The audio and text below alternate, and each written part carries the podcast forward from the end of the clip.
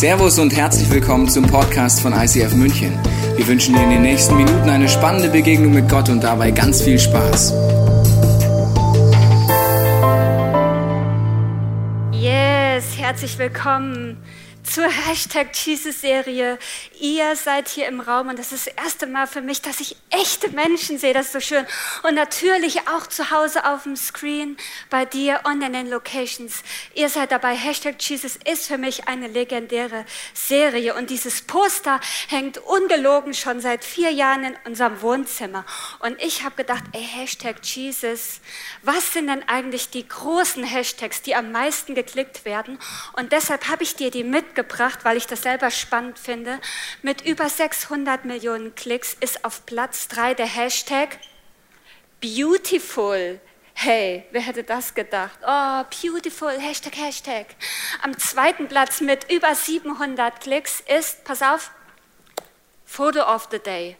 Ja, also habe ich jetzt noch nie gemacht. Ich mache eher so, oh, so blessed oder Day off oder was auch immer. Und erster Platz, pass auf, es ist ein bisschen ernüchternd mit über 900 Millionen Klicks.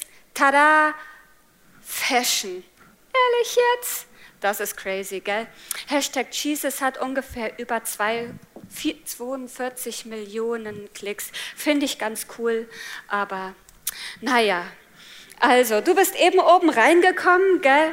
Ihr zu Hause habt das leider nicht gesehen. Wir haben so einen coolen, so einen roten Faden, eine rote Markierung, die sich durchzieht. Und genauso ist es in der Hashtag Jesus-Serie. Wir werden durch viele Geschichten durchgehen, durch Bücher der Bibel, alles Mögliche zieht sich ein roter Faden durch. Aber das Wichtigste ist, er endet hier am Kreuz und bei Jesus. Und vielleicht denkst du jetzt, ja, und was heißt das bitteschön? Das heißt für dich ganz konkret heute, Gott hat dich nicht vergessen. Gott hat dich nicht vergessen. Er hat es noch nie getan und er wird es auch nie tun. Und ich weiß nicht, wie du hergekommen bist, wie dein Leben gerade aussieht, wie es dir so geht, ob du Gott kennst oder nicht. In meinem Leben gibt es Tage, da habe ich das Gefühl, Gott hat mich vergessen. So ein Tag war vor zwei Wochen. Diese Lockdown-Verlängerung war wie so ein Schlag in meinen Magen emotional und ich kämpfe gerade den guten Kampf mit meinen Kindern im Homeschooling fünfte und siebte Klasse. Nebenbei bin ich Location-Pastorin und ich habe ungefähr 100.000 Bälle am Laufen. Ich gebe mein Bestes, aber ich habe ganz oft das Gefühl, es reicht nicht aus. Und anstatt dass meine Kirche größer wird, habe ich das Gefühl, Sie wird kleiner oder ich spüre sie nicht mehr. So viele Menschen, die ich einfach nicht mehr sehe. Und das schmerzt mich. Und dann gibt es oft diesen Moment nachmittags, wo ich eigentlich aufhören sollte zu arbeiten und dann tue ich das aber nicht. Eigentlich sollte ich meinen Mann küssen, ich sollte mit meinen Kindern spielen oder mal rausgehen, weil ich arbeite weiter. Und dann irgendwann habe ich vergessen, ans Abendessen zu denken. Und ich merke, ich versage, ich verkack's, ich schaffe das nicht. Und dann werden in mir diese Lügen groß. Da steigt eine Angst auf, dass die Lügen in meinem Kopf vielleicht doch wahr sind. Tina, was hast du dir eigentlich dabei gedacht? Dass Gott mit deinem Leben was Großes bewirken kann. Du scheiterst hier schon an den kleinsten Sachen. Du willst eigentlich gute Stimmung machen und du bist müde. Du willst eigentlich nett sein zu deinem Mann und du bist koronervt. Und dann mache ich genau das. Ich mache diese tiefen Atmer. Ich versage. Sieht nicht so schick aus, wenn ich das mache, gell? Ist dann auch einfach nicht so schick. Ist total real und echt. Vielleicht sieht das in deiner Wirklichkeit ganz anders aus. Vielleicht bist du krank und du merkst so, es überdeckt deine Tage, Schmerzen, es raubt dir Perspektive und du stehst ähm, da und, und spürst und denkst, du willst es eigentlich nicht, aber du denkst, ja doch, ich fühle mich, als hätte Gott mich vergessen. Oder du bist Schüler oder Student. Manchmal siehst du tagelang keinen Menschen kein Freund. Und nur weil du nicht mehr in die Schule oder in die Uni gehst, heißt es ja nicht, dass der bayerische Leistungsdruck weg ist. Der ist noch da. Aber was weg ist, sind die ganzen schönen Sachen. Urlaub, was war Urlaub bitte? Äh, Partys, äh, Sportsachen. Manche Sportsachen gehen einfach nicht mehr. Und du denkst so, Gott, hast du mich vergessen? Und ich merke so, da ist eine Kluft zwischen den Versprechen, die Gott mir macht, und zwischen meiner Lebensrealität. Gott, hast du mich vergessen? Und was machen wir damit jetzt? Was machen wir mit dieser Spannung, die wir alle kennen? Diese Spannung, ja, diese Kluft zwischen dem, was Gott versprochen hat und unserer erlebten Wirklichkeit, die war schon immer so. Ja, äh, sogar bei Abraham, ja, einem, einer Person in der Bibel war das schon so, ja, ein, ein krasser Typ. Äh, und ausgerechnet bei ihm, ja, bei ihm, den wir den Vater des Glaubens nennen. Fa der Vater des Glaubens hatte Glaubenskämpfe. Also ziemlich krass. Und es ist äh, direkt am Anfang in der Bibel, ähm, in 1. Mose 15, äh, lesen wir das. Das ist eine sehr, sehr dramatische Geschichte. Ja, das ist richtig krass. Gott begegnet da Abraham in einer Vision. Ja, er begegnet Abraham in einer Vision und er macht ihm dieses krasse Versprechen. Er spricht zu ihm. Ich habe jetzt leider nicht so eine geile Stimme wie der Thomas, aber ich stelle es mir zumindest so vor, ja, dass er so auch so krasse, gewaltige Stimme und er spricht der Abraham zu und sagt: Abraham, hab keine Angst. Ich werde dich beschützen. Ziemlich krass. Wie reagiert Abraham? Abraham kauert da in seiner Ecke wie ein Häufchen Elend und er sagt, das ist zwar schön und gut, Gott, aber du hast mir schon mal ein Versprechen gemacht. Vor zehn Jahren hast du gesagt, du wirst aus meinen Nachkommen ein riesiges Volk machen. Und ich bin mega alt, habe noch nicht mal einen Sohn. Wie kann ich mir sicher sein, dass du mich nicht vergessen hast? Ja, Abraham zweifelt. Ja, er zweifelt an Gott und sagt ihm quasi, Gott, wie kann ich dir vertrauen? Und Gott zerschmettert ihn nicht, weil er da jetzt an ihm zweifelt. Das ist ziemlich krass eigentlich von Gott. Sondern in einer unglaublich liebevollen Aktion nimmt er Abraham an der Hand und er führt ihn nach draußen. Und ich stelle mir das so vor, dass er ihm die, äh, den Arm um die Schultern legt und er zeigt ihm den Sternenhimmel und sagt, und er wiederholt sein Versprechen mit Nachdruck. Er sagt, Abraham, schau dir all diese Sterne an. Ich musste nur einmal schnipsen, dann waren die da. Genauso zahlreich werden deine Nachkommen sein. Und Abraham glaubt ihm das. Aber dann legt Gott noch einen drauf. Er sagt, und nicht nur das, sondern ich gebe dir auch ein Land, in dem du dich niederlassen kannst.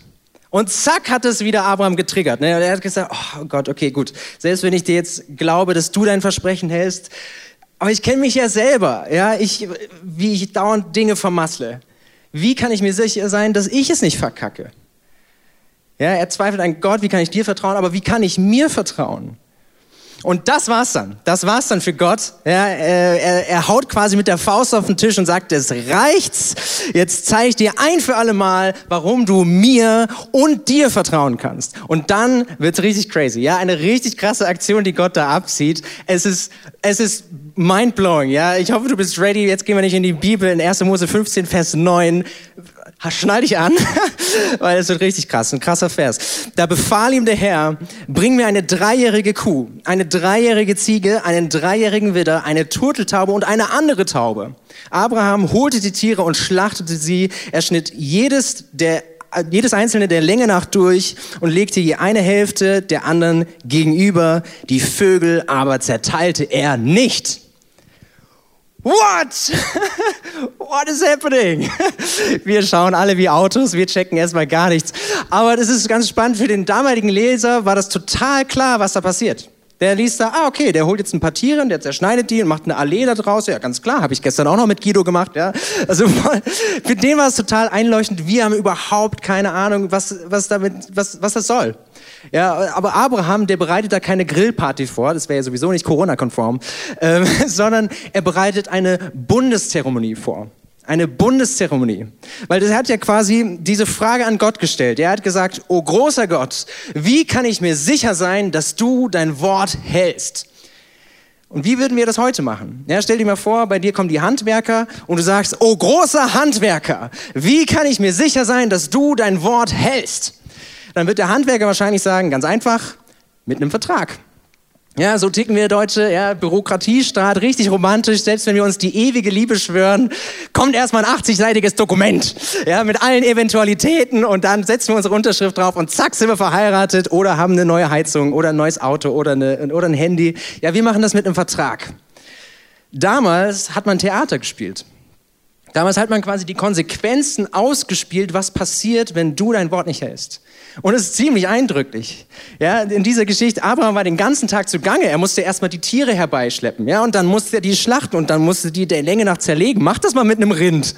Das ist, das ist eine ziemliche Plackerei. Und die ganze Zeit, während er das macht, hat er vor Augen, das, was mit diesem Tier passiert, das passiert mir, wenn ich mein Wort nicht halte.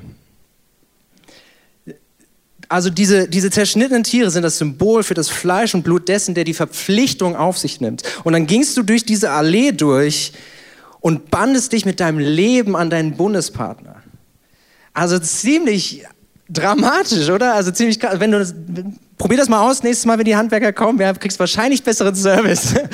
aber das ist aber auch noch gar nicht das Dramatische in dieser Geschichte, weil ähm, das war eigentlich normal. Damals, die Leute wussten das, es war so, wenn zwei Leute sich auf Augenhöhe ähm, begegnet sind, das haben, dann haben die sowas gemacht. Aber jetzt wird es nämlich richtig mindblowing. Es ist unfassbar, was dann passiert in Vers 17. Als die Sonne untergegangen und es ganz dunkel geworden war, fuhr ein rauchender Feuerofen und eine flammende Fackel zwischen den Hälften der Kadaver hindurch. So schloss der Herr an jenem Tag einen Bund mit Abraham eine ziemlich krasse Szene, Rauch und Feuer. Ja, das Rauch und Feuer steht in der Bibel oder war ein Zeichen dafür, dass Gott selbst da hinkommt. Es ist nicht mehr eine Vision oder er schickt da nicht noch irgendwie so den letzten Engel, um das zu machen, sondern er kommt selber auf die Erde, um das mit Abraham zu machen. Vielleicht kennst du diese Story, wo, äh, wo Gott das Volk Israel ja, als Rauch- und Feuersäule durch die Wüste führt. Ja? Oder äh, als er ihm die zehn Gebote gibt. Auf dem Berg Sinai war der Berg in Rauch und Feuer eingehüllt. Ja, das zeigte an, Gott selbst war da. Und er, Gott selbst geht durch diese Allee von diesen Tieren durch und er schließt den Bund mit Abraham. Er bindet sich an einen Menschen. Und es ist ziemlich unfassbar, wenn man da sich mal überlegt, was das heißt, was er damit gesagt hat. Er hat gesagt, hey Abraham, wenn ich nicht halte, was ich dir verspreche, dann möge ich in Stücke zerrissen werden. Dann möge ich sterben. Dann möge meine Unsterblichkeit Sterblichkeit werden. Gott setzt seine Göttlichkeit aufs Spiel. So ernst ist es ihm. Ja, ihm sind deine Zweifel nicht egal. Ihm ist seine, deine Kluft, deine Spannung ist ihm nicht egal, sondern er nimmt es so ernst. Er nimmt deine Zweifel so ernst, dass er seine Göttlichkeit aufs Spiel setzt. Ja, er erniedrigt sich, er kommt selber hin, er geht selber durch die Tiere durch und sagt, hey, bevor es dich zerreißt, lasse ich mich zerreißen. Ich finde das wirklich eine abgefahrene Geschichte. Ist nicht so mein Ding mit zerrissenen Tieren und so. Aber ich liebe das Herz Gottes in dieser Sache. Und ich finde, man spürt so die Liebe und die Geduld, die Gott Abraham gegenüber ausdrückt. Und Abraham hat diese zwei großen Fragen. Gell? Die erste ist, ey Gott, kann ich dir vertrauen?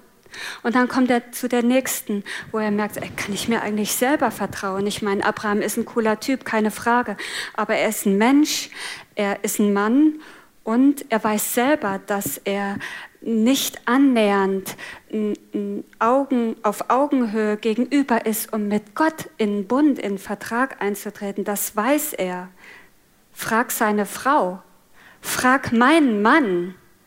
Und ich habe dir ein Spiel mitgebracht, was ich vor ein paar Wochen mit meinem Kids-Team gemacht habe. Wir hatten super Spaß, Leichtigkeitsmoment, Icebreaker und das hilft uns einfach ehrlich zu werden. Gell? Wir, wir teilen Leben miteinander, das bedeutet Gruppe. Ich habe dir dieses Spiel mitgebracht, das heißt, ich habe noch nie, ich weiß nicht, ob du das schon mal gemacht hast, vielleicht in der Schule oder irgendwann, ist auch egal. Du kannst jetzt mit dem QR-Code des ähm, Abscannen Teil davon sein. Es ist anonym, keine Panik. Ich habe auch nur eine Frage mitgebracht. Und zwar ist die Frage, ich habe noch nie in die Dusche gepinkelt. Witzig, gell? Ich mag das auch. Also ich habe noch nie in die Dusche gemacht oder nicht wissentlich in die Dusche gemacht. Naja gut, das äh, ähm, wie auch immer. Ich habe einfach bei diesem Spiel gemerkt, wir hatten noch viel mehr Fragen. Ähm, wir wollen das eigentlich nicht, gell? das macht man nicht. Und es passiert uns vielleicht dann doch hier und da. In meinem Team haben alle die, die Hand gehoben und wir haben uns totgelacht. Es dauert jetzt noch ein bisschen, bis wir hier so eine Resonanz bekommen, aber du merkst den Punkt, den ich machen will. Manchmal scheitern wir schon an den kleinen Sachen. Du willst deine Kaffeetasse eigentlich in die Spülmaschine stellen oder direkt sauber machen, aber vielleicht lässt du die direkt am Tisch stehen oder vielleicht schafft sie es noch in die Küche und da bleibt sie dann stehen und wer auch immer räumt dann das für dich weg oder du gehst abends in, ins Bett und sagst, noch eine Netflix-Serie und dann schlafe früh, dass ich morgen auch wieder früh rauskomme. Ja, und dann werden es zwei oder drei und dann wird es spät und dann kommst du morgens nicht raus und du kannst dir eigentlich selber nicht vertrauen und scheiterst an diesen kleinen Dingen im Leben. Und mir geht das ganz genauso. Also keine Sorge, du bist damit nicht alleine. Hier tut sich so ein bisschen was, hier noch nie 4%, 0%. Ich würde sagen, wir warten mal ein bisschen ab. Ich bin gespannt, ob sich da noch ein bisschen mehr tut.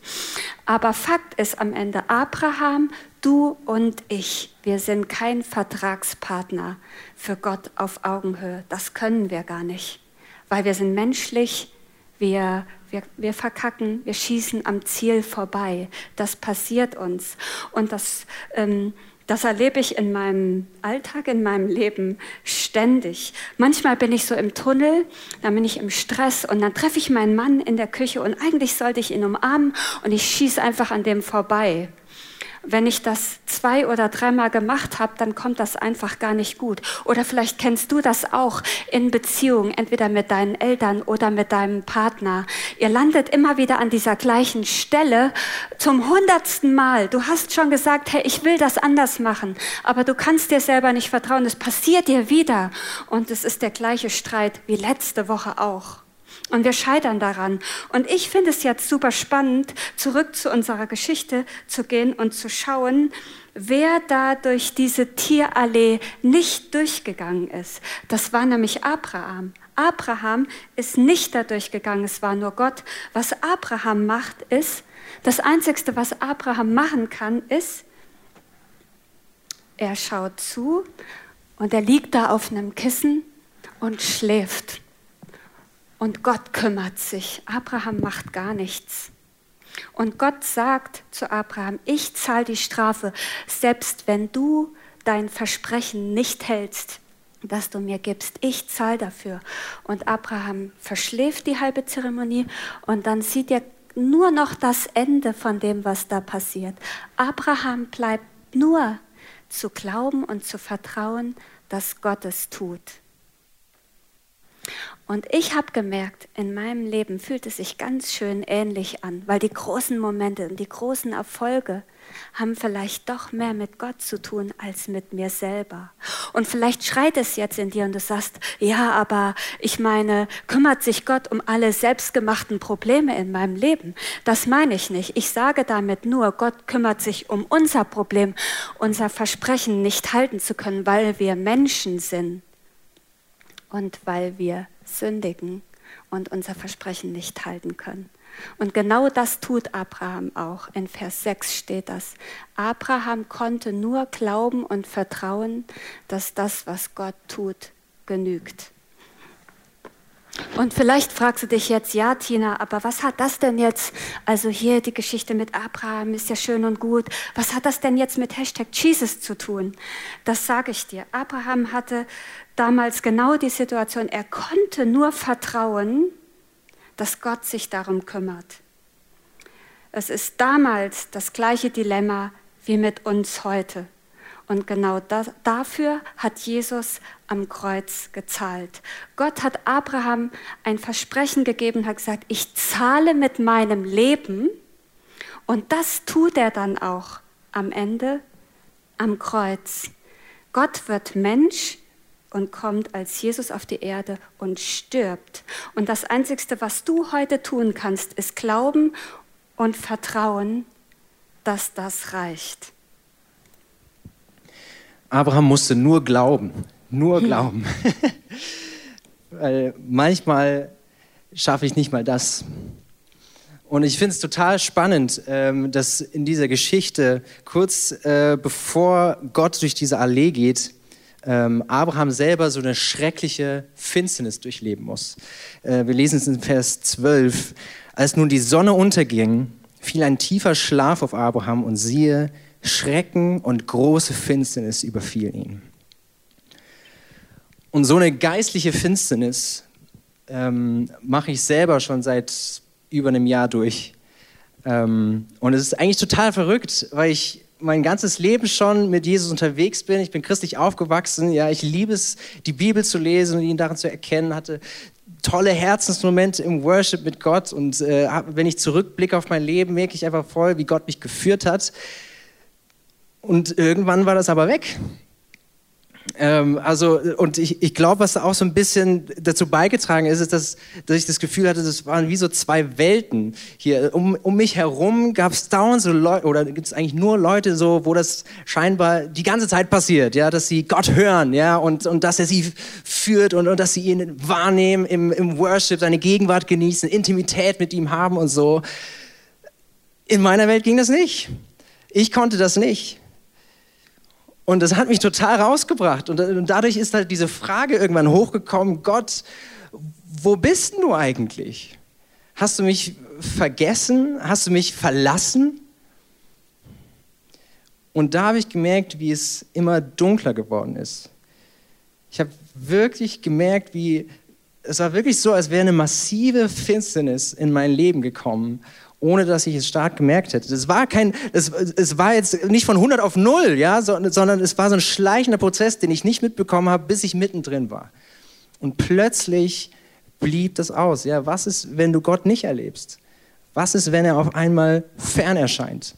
Plötzlich fühlte sich die ganze Welt so an, als würde Gott nicht existieren. Und natürlich bin ich dran geblieben. Ja? Ich habe ich hab weiter Bibel gelesen, ich habe weiter gebetet, ich habe auch versucht, Worship zu machen, so gut es halt ging. Und, und trotzdem ist es, mein Herz war wie Teflon, ja, das ist alles abgeprallt. Und, und, und dann ist dann irgendwann auch meine Seele nachgekommen. Ja? Am Anfang war das geistlich und dann irgendwann ist meine Seele nachgekommen. Und es war so hart. Es gab monatelang, bin ich morgens aufgewacht und wollte einfach nur noch liegen bleiben weil er einfach nur noch Schwere und, und, und Freudlosigkeit war. Ich war total hoffnungslos. Und, und das ist auch so verrückt, weil ich normalerweise auch eigentlich dafür bekannt bin, immer ein Lächeln auf den Lippen zu haben, ja, immer ein Joke parat. Das ging aber nicht mehr. Und, und da helfen auch keine Allgemeinplätze, so, so gut sie gemein sein mögen. Ja, so dieses, hey, äh, mach doch Worship, das hilft mir immer wieder. Oder, oder was du brauchst, ist eine Jesus-Begegnung und so. Und das ist auch lieb gemeint, aber wenn, wenn du darin Jesus nicht begegnest, was helfen dann diese Sachen? Und das war dann der Moment, wo ich zum, zum ersten Mal auch wirklich krasse Zweifel bekommen habe. Und ich kann mich noch so gut daran erinnern, das war eine von diesen ähm, langen Nächten, wo ich ewig nicht einschlafen konnte. Ich habe mich nur hin und her gewälzt und, und plötzlich rutscht mein Herz in die Hose, weil ich das erste Mal diese Frage wirklich zulasse, was, wenn es Gott wirklich nicht gibt? Dein ganzes Leben, dein, dein Lebensfundament bröckelt und du ganz, die ganze Zeit eine Lüge gelebt hast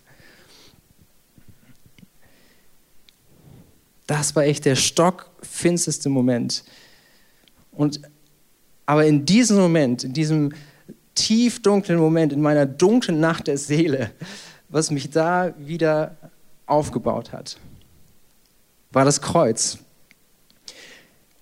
Ich habe mich dann in, daran festgehalten, an dieser Wahrheit, weil dass Jesus gelebt, gestorben und auferstanden ist. Das ist Fakt.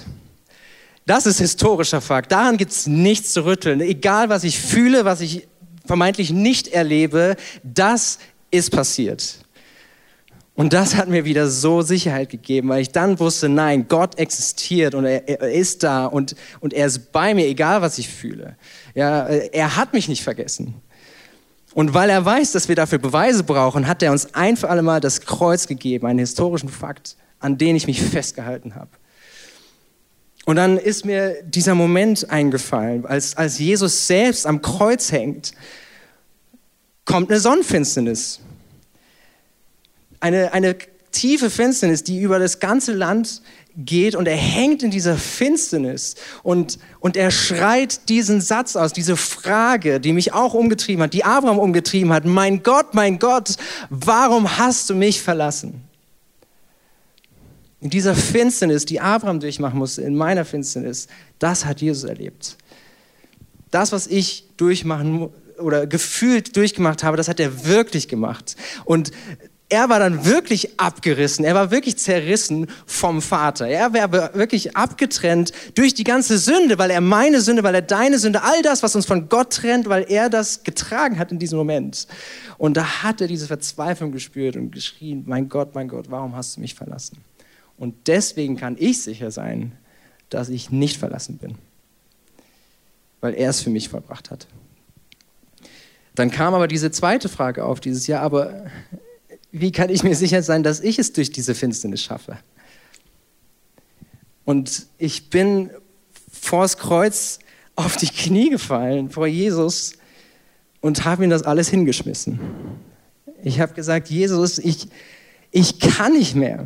Ja, ich, ich gehe jetzt schon auf ein Zahnfleisch. Wie kann ich mir sicher sein, dass ich es da durchschaffe, dass mein Glaube nicht versagt, ja, dass, dass ich nicht wegbreche, sondern an dir dranbleibe? Ich würde so gerne an dir dranbleiben und schaffe es aber nicht. Ich habe keine Kraft mehr. Ich kann nicht mehr, Jesus. Ich brauche dich. Und ich habe immer wieder diesen Vers ausgebetet. Ich glaube, hilf meinem Unglauben. Ich glaube, hilf meinem Unglauben. Ich brauche dich, Jesus.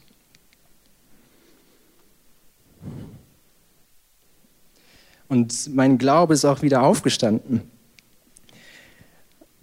Und ich würde dir gerne erzählen, dass jetzt alles anders ist, dass ich jetzt total Gott erlebe und äh, ne, ihn wahrnehme und, und spüre und höre und so, aber das ist nicht so. Ja, an den, an den Umständen hat sich nichts geändert. Äußerlich hat sich nichts geändert. Er scheint mir immer noch fern. Aber was sich geändert hat, ist in mir ist wieder totaler Friede, eine totale Sicherheit, dass Gott da ist, auch wenn ich ihn nicht spüre. Ja, und mein Glaube ist wieder aufgestanden und ich bin stärker als zuvor. Ich bin, mein Glaube ist stärker als zuvor, weil ich jetzt tief verwurzelt bin. Nicht in dem, was ich gefühlt erlebe, sondern in dem, was wahr ist, egal wie ich mich fühle. Vielen Dank, Joe. Geil, dass du uns so einen ehrlichen Blick in dein Herz gibst. Das ist richtig schön. Kann man richtig verklatschen, gell? Mhm. Und was ich so sehr liebe, ist, dass wir nicht dabei stehen bleiben, was wir hören. Weil wir sind heute alle hier und du bist zu Hause vom Screen, weil wir Gott erleben wollen und weil wir das brauchen. Und deshalb möchte ich dich einladen, jetzt mit mir an den besten Ort zu gehen, wo du hinkommen kannst. Ich weiß, ihr könnt hier im Raum nicht mitkommen und du zu Hause auch nicht, aber du kannst in deinen Gedanken mitkommen. Mit mir zu diesem Kreuz, weil das hier ist eine ganz besondere Zone. Das ist ein ganz besonderer Ort. Das ist die Love Zone die Liebeszone, weil dieses Kreuz ist einfach pure Liebe für dich. Und du kannst dich jetzt einfach in Gedanken mit mir hier hinknien, weil vielleicht kennst du das auch. Diese Dunkelheit, von der der Joe geredet hat eben. Und vielleicht kennst du dieses Gefühl, dich vergessen zu fühlen. Und ich lade dich ein, jetzt mit mir hier zu kapitulieren, zu sagen, Gott, ich brauche dich. Ich brauche dich. Mhm. Und, und du kannst hier Sachen lassen jetzt. Den Schmerz, die Enttäuschung aus den letzten Wochen, alles, was da jetzt gerade in dir hochkommt, das kannst du hier hinlegen. Und ich weiß selber aus Erfahrung, dass Gott das nimmt und es verwandelt. Und du kannst dir neuen Glauben mitnehmen. Neue Liebe für dich, für deine Nächsten, was du hier gerade brauchst. Vielleicht geht es dir auch so, dass du sagst, boah, Tina, wenn du wüsstest, was in meiner letzten Woche drin ist, wie ich über meine Liebsten gedacht habe, wie wir miteinander umgegangen sind. Das ist echt eine Schande. Ich, so kann ich nicht kommen zum Kreuz, aber ich sage dir, es gibt nichts, was du nicht zum Kreuz bringen kannst. Das Kreuz stand auf einer Müllkippe namens Golgatha und es war Sonnenfinsternis. Hier kannst du alles hinbringen. Und vielleicht bist du eine Perso Person, die in Performance lebt. Vielleicht bist du immer am Performen und du willst es machen. Vielleicht bist du auch müde. Dann kannst du jetzt hier hinkommen und dich ausruhen und Performance hier hinlegen. Und ich möchte mit dir beten und ich bleibe einfach hier und du kannst Teil von meinem Gebet werden und das aussprechen, was für dich gilt. Mach es zu deinem Gebet, auch wenn ich jetzt bete. Geh einfach mit rein. Jesus, ich danke dir so sehr, dass ich diesen Ort hier kenne und dass deine Kraft in meinem Leben sichtbar wird. Ich danke dir, dass ich hier jetzt hinlegen darf. Performance, die Enttäuschung von den nicht passierten Dingen und das Gefühl, dass du mich vergessen hast. Auch die Lügen, die nicht stimmen, die kommen unter deinen Kreuz. Und ich bitte dich um Vergebung, wo ich meine Liebsten verletzt habe in den letzten Wochen. Es tut mir leid. Und ich breche jetzt diesen Performance-Druck über deinem Leben und ich spreche dir Frieden zu. Ich spreche dir zu, dass Gott dir persönlich jetzt sagt, hab keine Angst. Ich bin dein Schutz. Ich werde dich reich belohnen. Ich werde dich niemals vergessen. Ich bin bei dir, egal wie es sich anfühlt. Und du darfst einfach loslaufen mit Glauben. Und ich segne dich, dass du anders aus diesem Raum rausgehst, als du reingekommen bist. Dass du anders in den Rest des Tages reingehst als du vielleicht heute Morgen aufgestanden bist. Weil Gott weiß ganz genau, was bei dir los ist und er ist treu. Er hält sein Versprechen. Und ich sage jetzt nicht Amen, weil wir bleiben einfach in diesem Moment der gesungenen Gebete. Wir reden einfach weiter mit diesem Jesus, der dir zuspricht, ich liebe dich, mehr brauchst du nicht.